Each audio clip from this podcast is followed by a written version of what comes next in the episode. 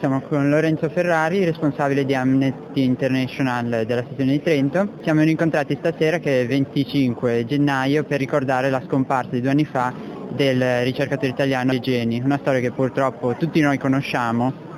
ma e stasera siamo rincontrati tutti per ricordarlo attraverso gli interventi della rappresentanza degli studenti, dei, dei genitori, soprattutto i genitori di Giulio. Ma cosa vuol dire rincontrarsi oggi dopo due anni?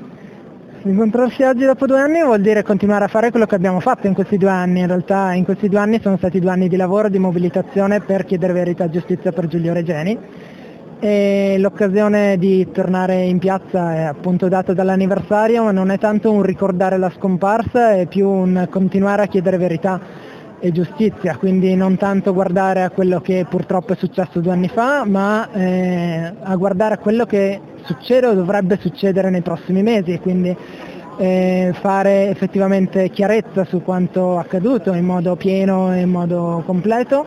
e pretendere che i responsabili di quanto accaduto vengano portati davanti a un tribunale e vengano giudicati. Soprattutto dalle parole dei genitori si leggeva la tristezza ma anche la,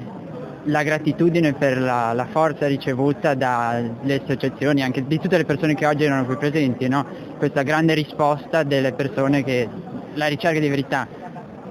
Sì, risposta veramente notevole. Amnesty International si occupa di vittime di violazione dei diritti umani tutto il tempo da più di 60 anni, però sono rari diciamo, i casi, di, le, le storie che attraggono una tale attenzione da parte dell'opinione pubblica italiana. È difficile mobilitare così tante persone per così tanto tempo su una storia, quindi evidentemente la storia di Giulio Regeni ha colpito in profondità l'opinione pubblica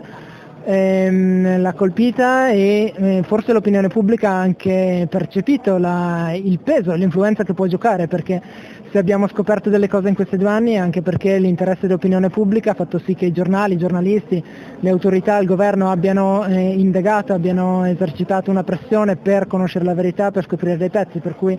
c'è credo la percezione che mobilitarsi, continuare a esercitare una pressione eh, funziona.